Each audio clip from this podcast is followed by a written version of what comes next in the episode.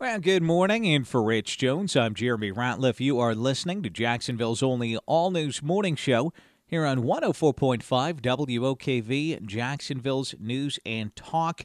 And the Braves taking game one of the World Series, Atlanta defeating the Astros 6 2 in Houston. We'll have some sound from that later on here on Jacksonville's Morning News. But WOKV News Time is now coming up on 654. Joining us live on the line right now, WOKV's Blair Miller, like we always try to get him around this time right here on Jacksonville's Morning News uh, to talk about some of the big news stories out of Washington, D.C. And Blair, where do we stand on the infrastructure debate uh, this morning?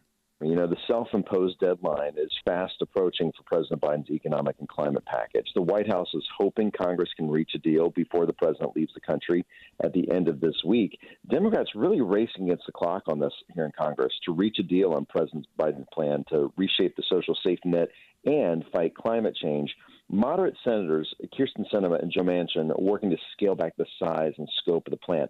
That really hasn't changed, and they are staying with that message. But progressives also sticking to their message, saying they continue to press for their bigger priorities and refusing to vote on the separate bipartisan infrastructure bill until a deal is reached. To help pay for the plan, Senate Democrats revealed Tuesday a proposed 15% minimum tax for companies that report more than $1 billion in profit. So that will likely get some attention here today in Washington. But as we've talked about, they've wanted to get this thing done by October 31st, and that is getting tougher and tougher to do at this point.